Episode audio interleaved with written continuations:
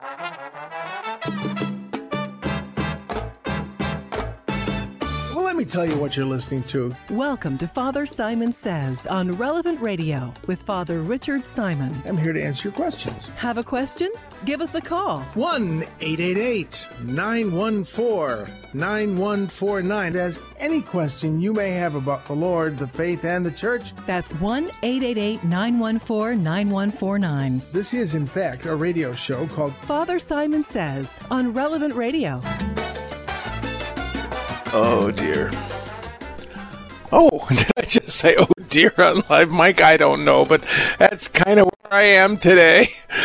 Uh, uh, let's pray. I, uh, oh, things are, you know, uh, I was talking with the voice in my head, Nicholas II, uh, about how I, I indulge in preventative worry. things are never as bad as you expect them to be, usually. With that said, let's pray. It's, that's what passes for optimism with Germans. In the name of the Father, the Son, and the Holy Spirit.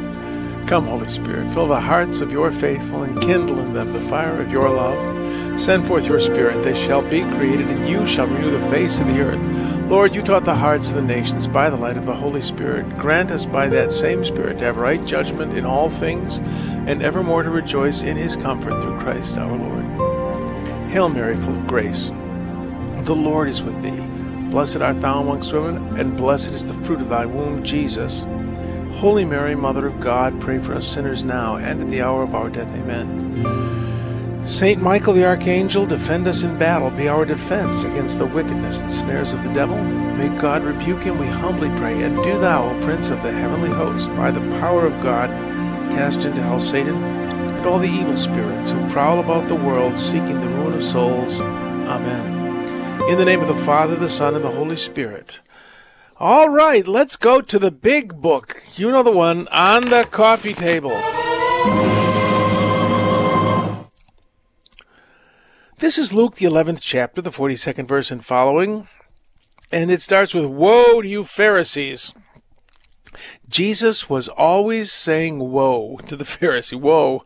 What does woe mean? It doesn't mean like slow down horse, but it, it it's it's actually the same word essentially um, that you have in oive. It's ve. Ve is me, or woe is me.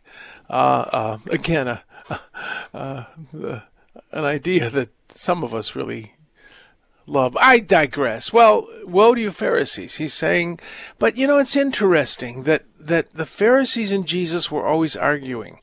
Have you met any Jews? I have known some Jews very well, and the saying is true among them. Two Jews, three opinions. They are people who love to to discuss things intensely, which is one of the reasons I so enjoyed Rabbi Lefkowitz. Um, once once we got past the uh, the ecumenical politeness, we had a great time arguing with each other. So Jesus is this is an argument in the family. In a sense, the Pharisees and Jesus are on the same page. It's the Sadducees and Jesus who are not on the same page. They were making a fortune uh, from the temple sacrifices, and they were collaborationists with Rome. So uh, the the Pharisees and Jesus, we see that, that the Pharisees send people to, to warn Jesus that Herod is trying to get him. And we see Gamaliel, who was a Pharisee, saying, What why are you worried about this? That if it's from the Lord, it's not going to go away. If it isn't, it'll go away of its own accord. Don't worry. You know, we should all have that attitude. So the Pharisees uh, were trying to figure out to what degree Jesus agreed with them. And in many things, he did.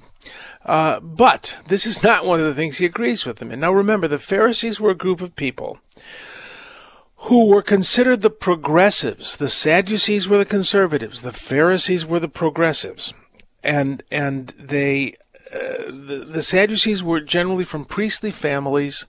They had the money, they had the power at the time of Christ. Um, and what they would do is say, you know, we'll take care of religion. You just pay, pray, and obey. Whereas the Pharisees wanted to involve every Jew, every every man of Israel, in the worship requirements of the temple. Now, priests lived under a, a, a, real tight interpretation of the law.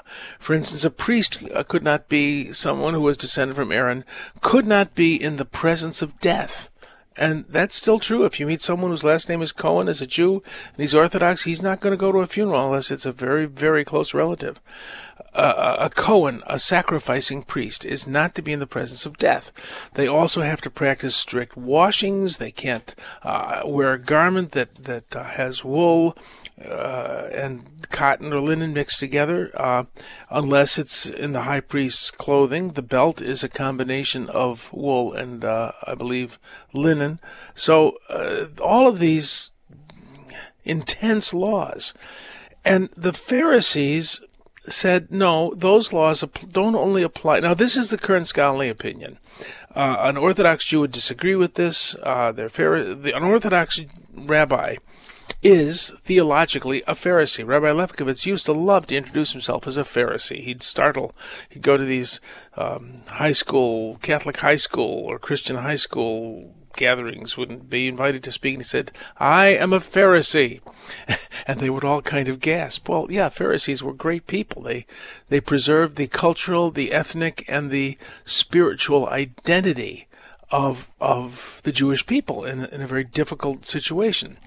So the Pharisees were heroic, but being kind of heroic, they got mocked a lot, and they were always on the horns of a controversy.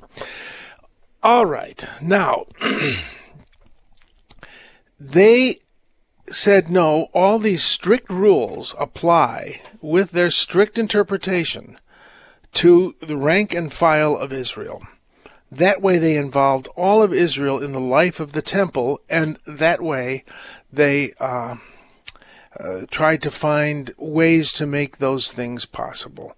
I've often shared the example of, of uh, my friend Levi Lefkowitz, the rabbi's son, who was the chazan, the cantor, and uh, at the synagogue, and uh, just a, a, poor, shabby old synagogue in a poor neighborhood, and uh, you can't carry keys on Sabbath. It's, that's to carry a burden. Well, in a neighborhood like Uptown, how are you going to lock the the shul, is the synagogue?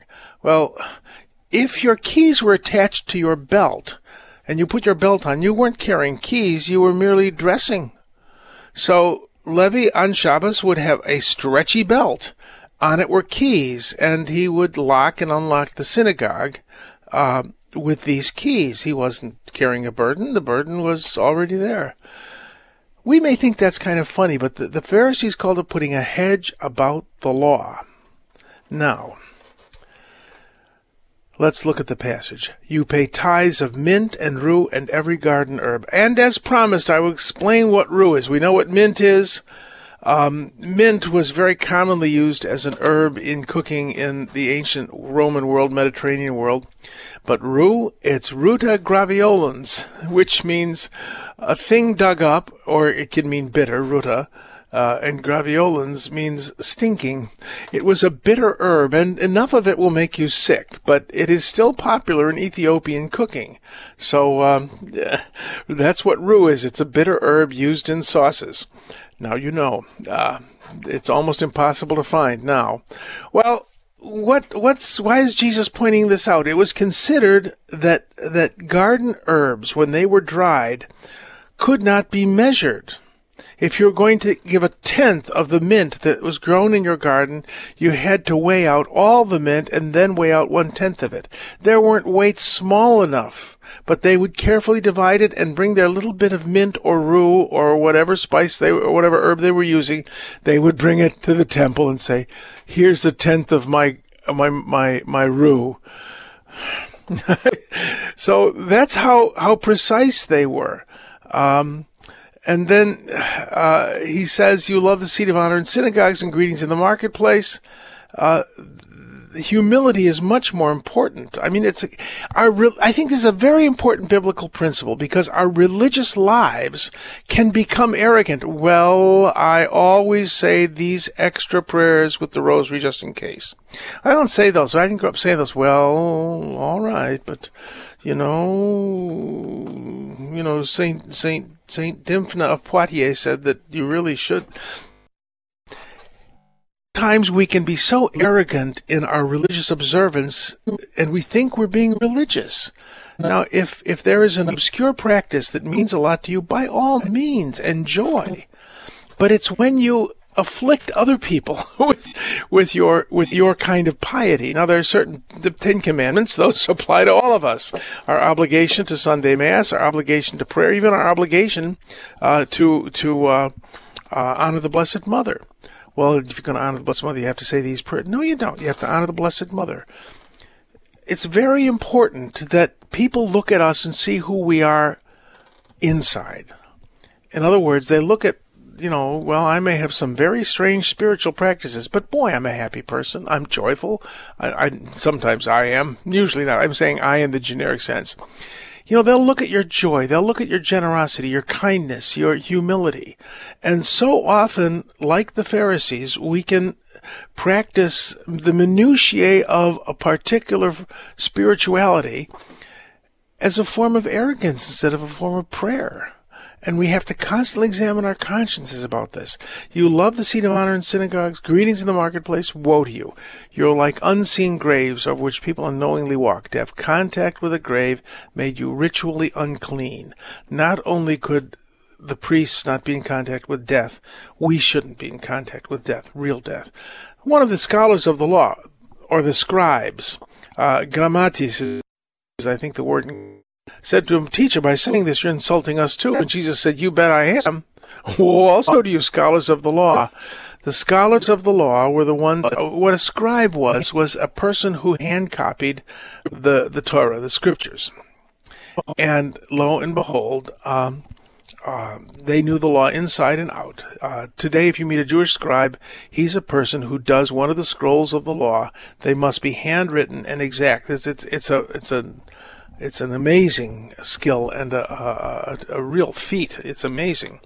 But at that time, not only copied the law, they were literate and they read the law and they understood it in all of its details.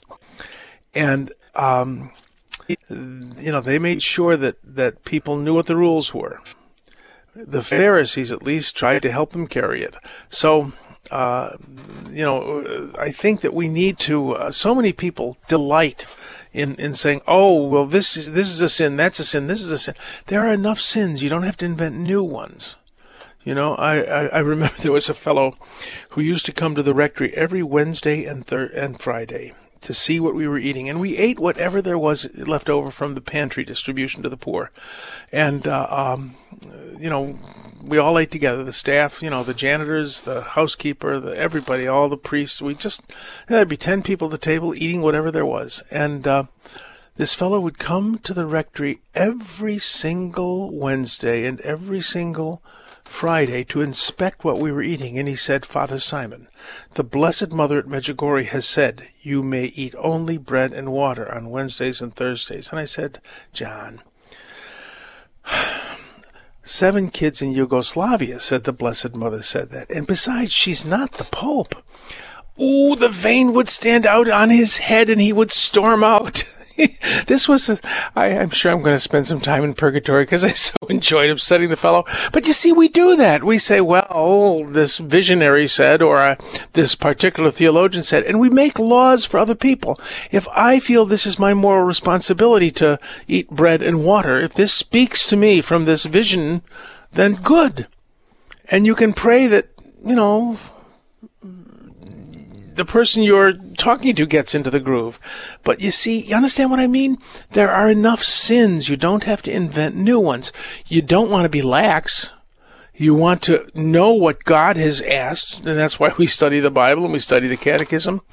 But to add to the law, that's what the scribes were doing. So let me go real quickly to the first reading. Um, you know, my theory, um, well, this fits in nicely with it.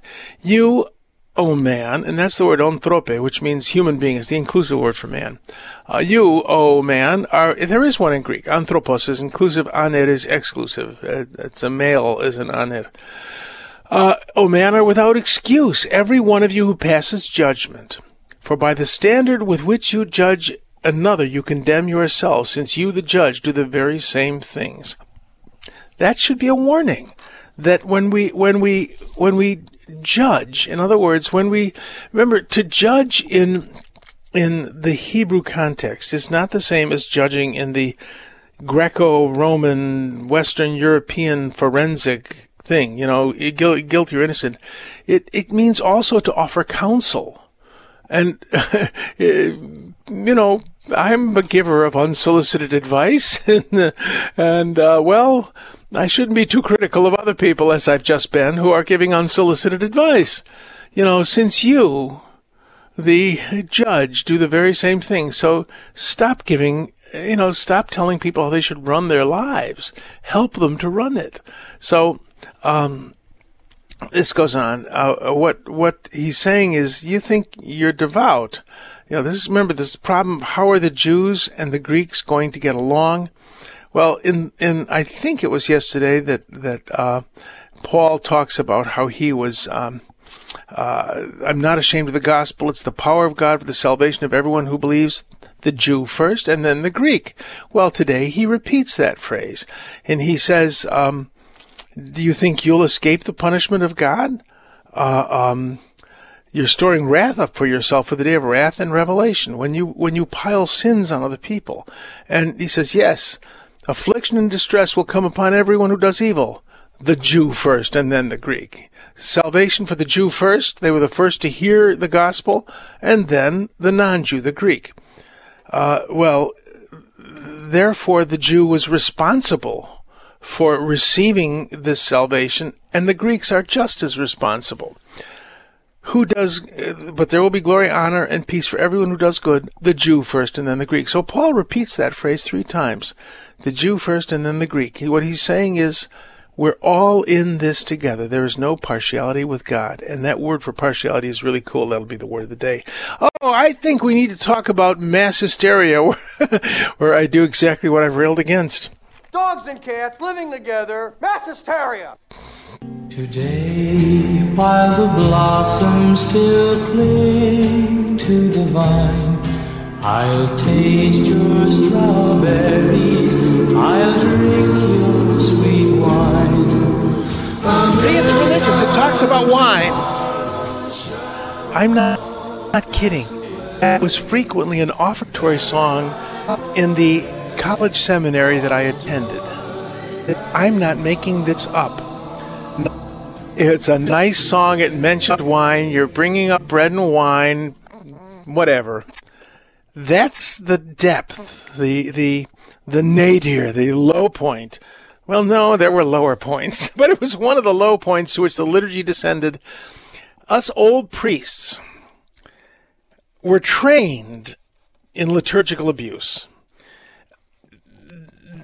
It, it, just we were schooled in this in this school of bad art and and cheap sentimentality that still afflicts the liturgy. And I guess one of the things I just want to say is isn't it about time that we kind of grew up? I was talking about that yesterday. Well, we need to have masses that that people enjoy, that bring people. No, we don't. No, we don't. Uh, you know, the Lord, the Lord uh, provides the harvest. Uh, um, no, we don't need to to. Uh, I'll use a strong word, whatever. We don't need to seduce people into faith. And that song is a very seductive song. We don't need to seduce people into faith. What did Jesus do? He he said, uh, "You want to follow me? The birds of the air have their nests, and the foxes have their dens, but the Son of Man has no place to lay his head. I have found about Christ that he will tell you the unpleasant truth, something you can count on. The devil tells you pleasant lies and half truths. Jesus says, You want to follow me? This is going to be tough. Jesus always goes for quality over quantity, and ultimately, quality also draws in quantity. Didn't stoop to the most common denominator. But we in the 60s thought, oh, we've got to get people to be good, so we'll we'll sort of uh, sugar nice music, and people will come in, and then of course uh, people would come to these masses and then realize they weren't that important. My classmate Father Branken makes the point that the new religion just does not have the power to inspire. Doesn't have the power to inspire. You're going to give up your life as a martyr for today while the blossoms still it has it has no power to inspire it's not heroic and well, we would be told, well, yeah, young people aren't coming to church, but when they marry and, and have their own kids, they, they all come back. They all come back. That was three or four generations ago that I was told they'll all come back. Guess what? They didn't. Time to end the foolish experiment and to look at the liturgy for what it is, be it novus ordo or extraordinary form, to look at Mass for what it is, and to to be drawn to the Lord on Calvary. If I am lifted up, I will draw all men to me. I will not draw the the politically correct. I will not draw the sentimental. I will draw all. So, time to lift up the Lord instead of trying to seduce people into faith. That's just my opinion. Let's go to a break. The phones are open at 888 914 9149. 888 914 9149. And uh, you'll rue the day that you ate too much rue. The Relevant Radio studio line is sponsored by Catholic Order of Foresters. Information about employment opportunities and their flexible premium life insurance plans available at relevantradio.com slash forester. Listen, I've traveled every road in this here land. I've been everywhere, man. I've been everywhere, man. Across the deserts bare, man. I breathe the mountain air, man. I've traveled out Well, my share, man. I suppose this song is appropriate for me. I've been everywhere, mostly looking for my keys. All right, well let's let's go to letters.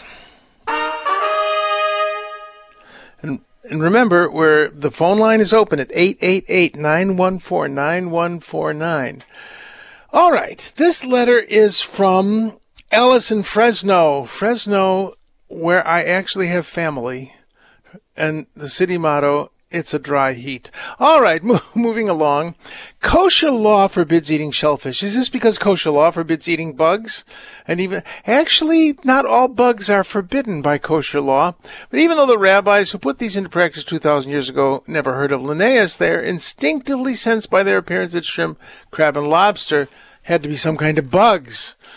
They are, after all, the same biological phylum as. I like that stuff cockroaches, silverfish, and fleas. Well, that's awful.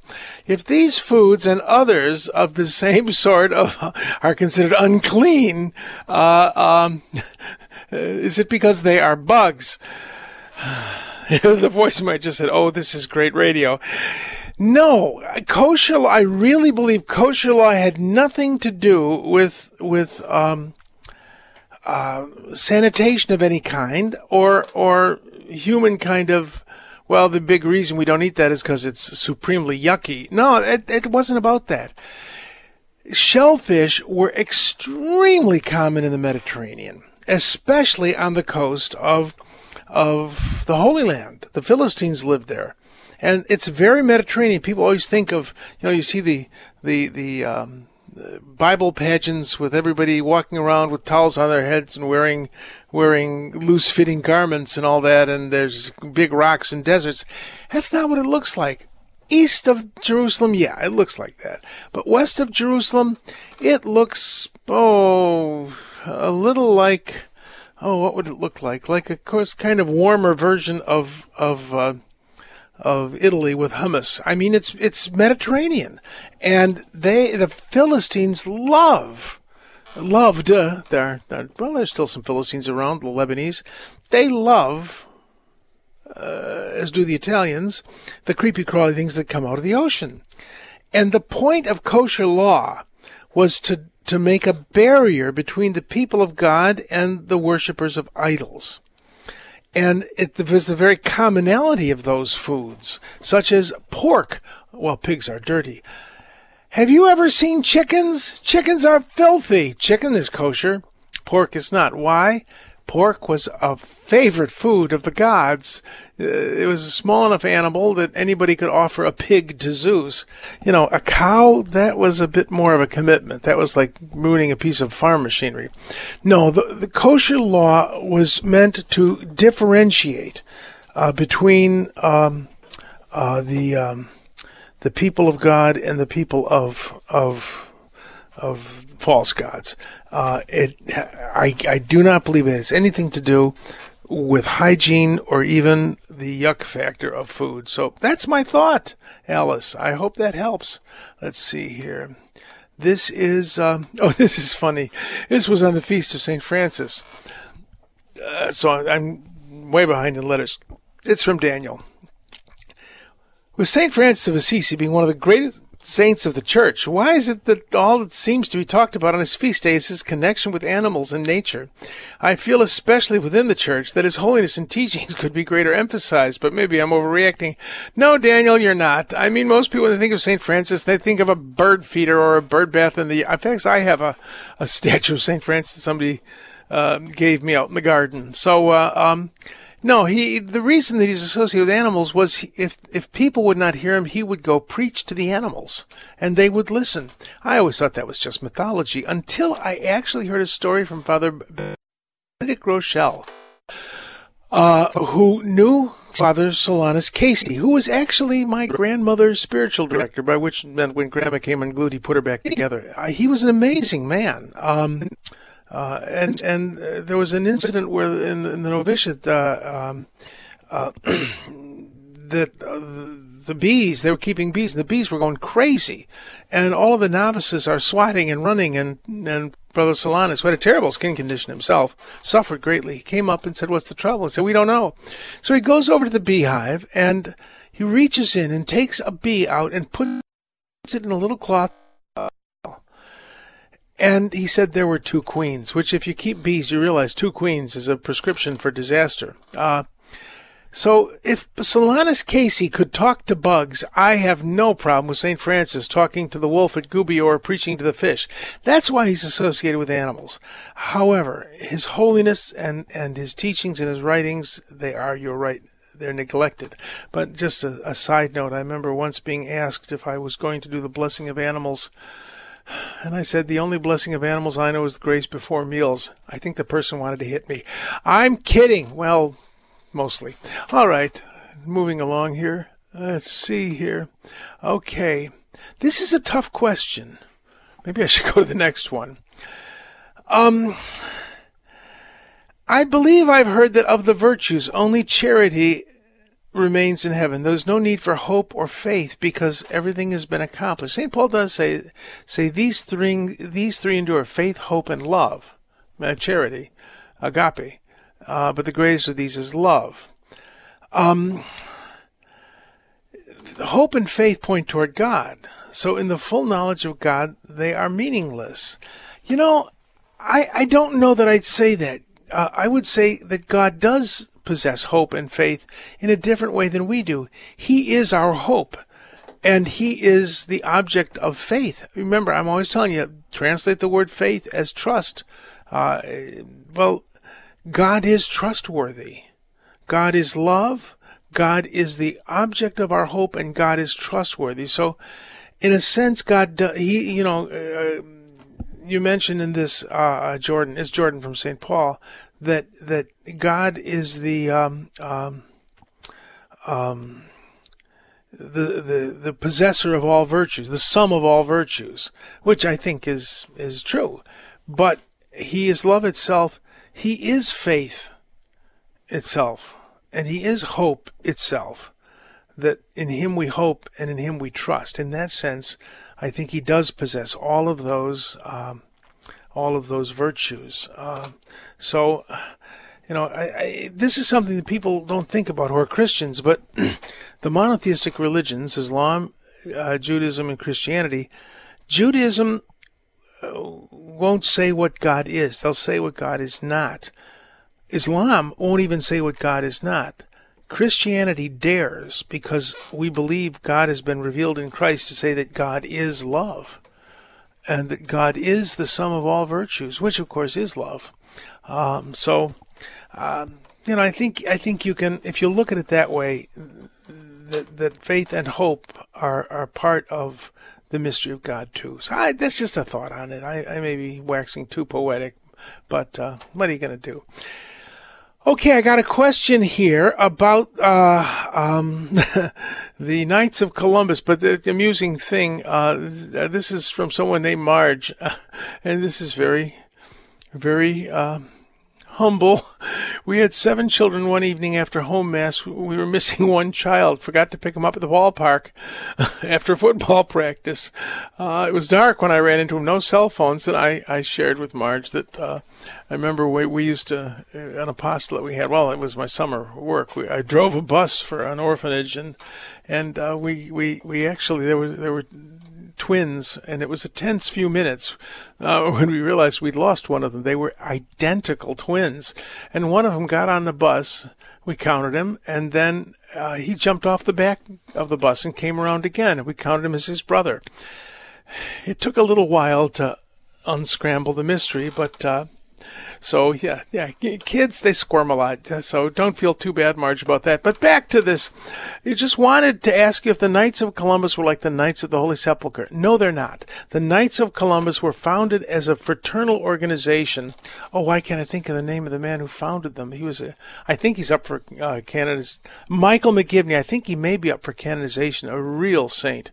Well, um, the uh, um, um, Father Michael McGivney, uh, he uh, um, realized that there were these fraternal organizations that were very anti-Catholic, such as the Freemasons, that sort of thing, and he decided to um, create an organization uh, for Catholic immigrants to help one another. So that's the Knights of, of, Columbus. The Knights of the Holy Sepulchre, the Knights of Malta, they can trace their roots back to the Crusades. They were they were from uh, armed monastic orders that protected pilgrims to the Middle East. So they're really very different. Uh, but in modern times, all of them are involved in, in philanthropy. So in that way, they are quite similar. So I hope that helps a little, Marge. And uh, I'm sure that uh, um, you keep good track of the children, despite I'm sure you know where all of them are now. All right, let us go to. Um, uh, uh, we're going to go to a break, come back, and have the word of the day, and take your phone calls at 888 914 9149. 888 914 9149. We shall return.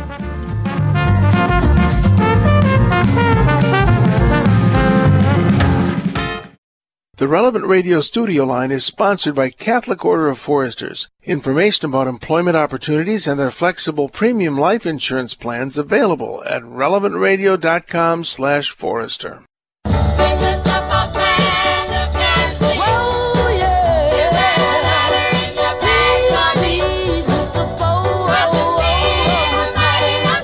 We're on to phone calls, but before that, we're done with the letters. I want to remind you you have only two days, midnight, October 15th, to sign up for the beautiful outdoor nativity set. Uh, that uh, valued at over $500, and we want you to have it in plenty of time to display it through Advent and Christmas seasons let people know that Jesus is the reason for the season. So we're giving away a set to 200 lucky listeners. So register to win a set at relevantradio.com slash nativity. And if you don't know how to work a computer, talk to one of your children or grandchildren. They know. That's relevantradio dot com slash nativity and you have until midnight october the 15th well all right let us go to the word of the day in today's reading, and this just sort of jumped out at me, and I thought, hmm, I wonder what that means. There is no partiality with God. I thought he was kind of partial, you know, to those who love God, all things work for the good, you know. Well, let's, I decided, of course, to look that up in, you guessed it, Greek. And now my computer's just going around in circles. well, I, I think I can do it without, oh, now it's gone away totally. All right. Uh, let's see here. Oh, there it is. I found it again. Um, no, that's not it. Uh, I'll I'll wing it. Uh, the the word for uh, oh no, I, I can't wing it. I, you know, I I press a button and it goes away. Why is this? two. Father, you're in an ever 17. ever present battle with your computer. Now, are you saying that live? Yes, dear voice live. in my head. Yes, that's live. See, that's the voice in my head. Yeah, my, you know, and I, I, I'd like to say it's the computer's fault, but, well, it isn't. Okay, let's see. Oh, where are we here? I'll just have to go back because I, I do want the word. It's, it's prosopolemptis or something. You know, it's an odd word, but it, it means someone who takes things on the face. Uh, it isn't exactly partiality. It's it's about someone who who looks at the face first. Hold on, press that button and hope. And, ah, yes, Romans. Oh, good grief! Now I have to push that. Isn't this? Oh, this is just such great radio. Okay, God does not show favoritism. That's one translation of it. It's Romans 2:11. And the word in Greek is prosopolempsia. What the heck is prosopolempsia? Prosopon is a face, that which is in front of the eyes. And, you know, the word persona, I've shared this before. A persona was the mask that uh, an actor in in the Greek and Roman theater wore. Well, clearly that's the god Zeus. Clearly that's Apollo. Clearly that's the goddess Hera. That they were stock characters, and inside the mask there was a, um, a megaphone, so you could hear in the cheap seats. That was a mask, and a hypocrite. That literally means an under answerer. It's someone who's wearing a mask and speaks through it. So in Greek, the word for, for person is prosopon. It means the face. Um, and prosopolempsia is to take things by their appearance. God is not a judge of appearances, really is the sense. Uh, he's translated a respecter of persons, but it really is uh, uh, someone who takes things at face value, um, who judges by the appearance. God does not judge by appearance. He judges the heart. So this fits in, again, beautifully with the gospel. Uh, you can clean the outside of the dish all you want, but if the inside is filthy, it's still filthy. So God does not judge by appearances. That's what that, there is no partiality with God. Um, you're looking Jewish, that doesn't mean God's going to favor you. You're looking Greek, doesn't mean God's going to favor you or reject you. Uh, God judges by the interior. All right, let's go to phone calls. The phone is ringing. I do enjoy Inspector Clouseau. Bob from Rochester, Minnesota, are you with us? Hi, Father Simon. Yes, I'm with you. And I apologize. Good, I, good. Uh, what can I do? Out of my car, and it's really windy here. But oh, I had a question oh, yes, for you. it's it's. I, I was, yes. I was hoping you could help me out. One of the faith formation kids this last week asked a question, and we'd like to be able to answer them. Um, asked, Sure. why was why was Jesus born white? And I I think I know how I would answer that, but I think it uh, it's a question fraught with peril these days. And I guess I just Yeah. wondered, with your perspective on on cultures and everything, uh, ancient languages and everything else, and how sure. would you uh, address that sort of question? Uh, it's like, what do you mean white? I have a lot of Puerto Rican friends who are paler than I am, but they're not white. You know, he was born in an oppressed minority, the Jews. He wasn't born white. We think of Jews as white now, but when I was a kid, uh, Jews weren't white. You see, the definition of white changes. It, it isn't an objective reality that that we are all uh, we're all African. You know, I think that's an important thing to remind people of. That the best science says that uh, human beings came out of Africa 80, 90,000 years ago and in a couple waves, and everyone in the world is descended from one man and one woman who lived originally in Africa. And they had very dark skin. Skin color takes 20,000 years to change. If you're in a cold climate where there isn't much sun, you will turn white as Minnesota. and uh, uh, because there isn't that much sun, in order for you to produce vitamin D, you can't have that much melatonin in your skin. So if somebody who is black moves, uh, if a group of people who are dark skinned move to Minnesota, uh, especially in the forests, in 20,000 years, if the Lord doesn't come first, their skin's going to be white. White is white, black, brown. They are not realities. That 99.9 something percent of our genetic material is the same. There's only one race, the human race.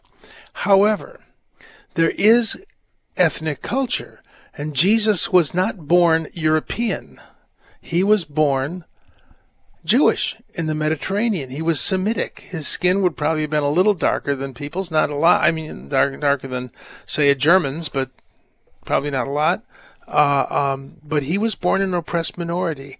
And he, he when I was a boy, uh, we had actual trouble moving into LaGrange, where I grew up, because our last name is Simon. My father worked for a Jewish company, and LaGrange was restricted.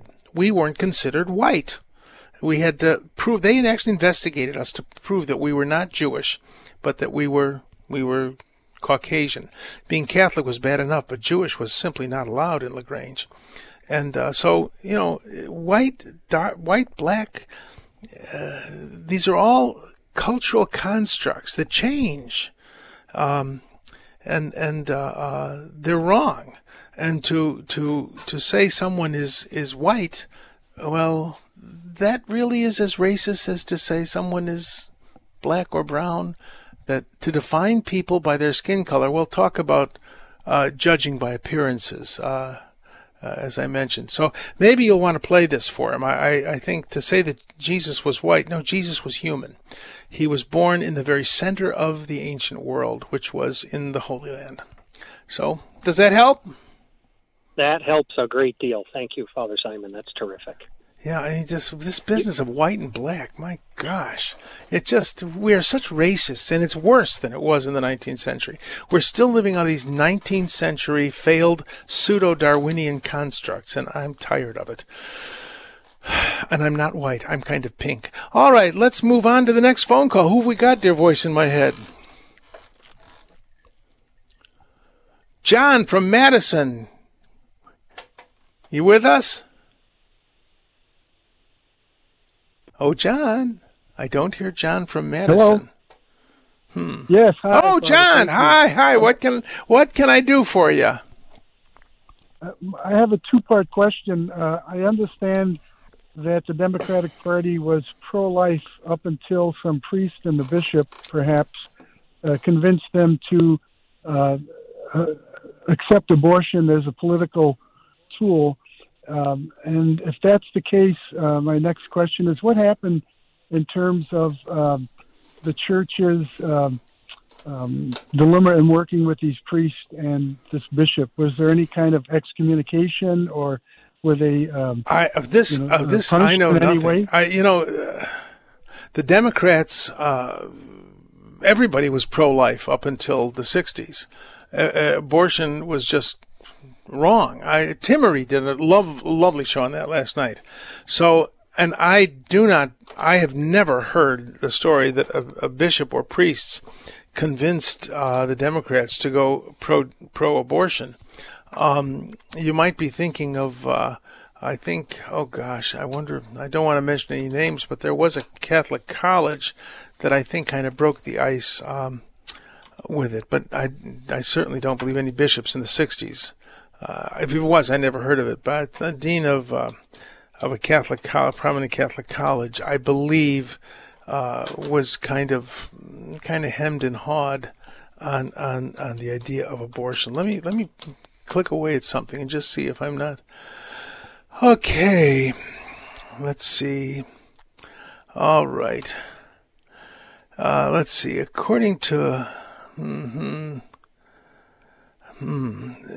That that um, you know that that I think that uh, that might be true. That there was uh, uh, the the the president of a Catholic university who might have pointed out this is a matter of, of civil rights, uh, but I'd have to research it. But I know of no bishops who who conspired to make abortion legal. So I'll, I'll try and look into it, and if if I find anything interesting, I'll I'll I'll, I'll share it. But again. As far as I know, everybody, Democrats, Republicans, and everything in between, were pro life until the 60s. And uh, politics, uh, of course, uh, um, jumps on any bandwagon that is popular. So, well, I'll look into it. Who we've got next, dear voice in my head? Andrew, are you with us? Hello, Father Simon. Hi, what can, can I do can you hear me? You? Oh yeah. So I'm I'm interested in what Paul would have meant in Hebrews 4:12 when he says, uh, that the, the living the Word of God is is is living, etc. Um, particularly how that might be related to convincing someone that God is the author of, of Scripture. Well, first of all, uh, what what we don't know that it was Paul who said it. I I wouldn't be at all surprised if most scholars that they don't think of Hebrews as written by Paul, but I kind of I I don't have a problem with that because it's it's, it's I find it in some ways looks very much like Paul's letter to the Romans. However, what he says is the word of God. Now the word here is logos which means logos doesn't mean what we mean by word. What we mean by word is more rhema, you know, something you can spell with letters, something that you can write. But logos is the reasonable heart of any uh, reasonable argument. We get words like logic and logarithm and uh, uh, psychology and theology from the word logos in Greek. So it really is an entire way of life. So he says, that this this truth is a living thing, and we always re- remind. It's always to be remembered that that the Bible, strictly speaking, isn't the Word of God. When He it speaks to us through the Holy Spirit, yes, it's the Word of God, but the Bible is clear that in John the first chapter, in the beginning was the Word. The Word was with God, and the Word was God. He's saying Jesus of Nazareth is the incarnated uh, heart of God. The, the, the, he is the, the, the very principle of God. And uh, Jesus came to share his word, he himself, which is a way of life.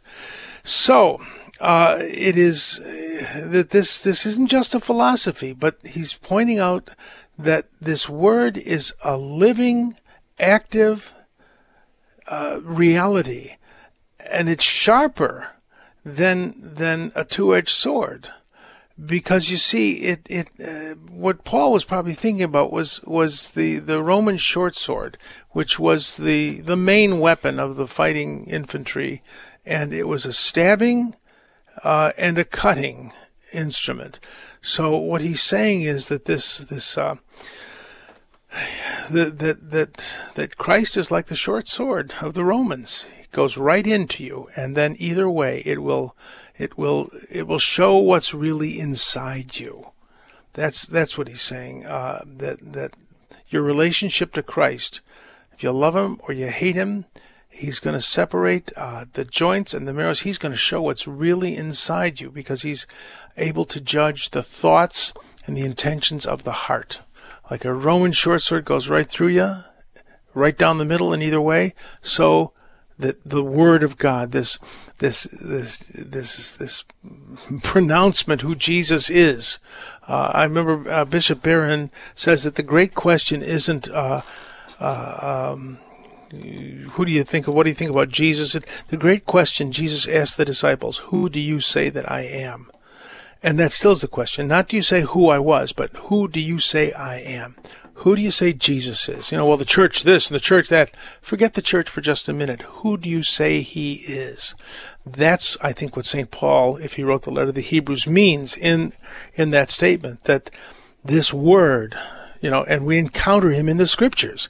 You can't, I really don't think you can hear God unless you really know the scriptures. So the word of God speaks to us through the scriptures primarily, and, uh, uh, uh, so you got to know the Bible because in the Bible, you're going to hear this this word which will show who you really are. It's like a rock you're going to break yourself on. You know, the, grass withers, the flower fades, but the word of the Lord endures forever. And I think that that's a good a good uh, addendum to this section of scripture. So I hope that helps a little. Stay tuned for Drew because he helps a lot.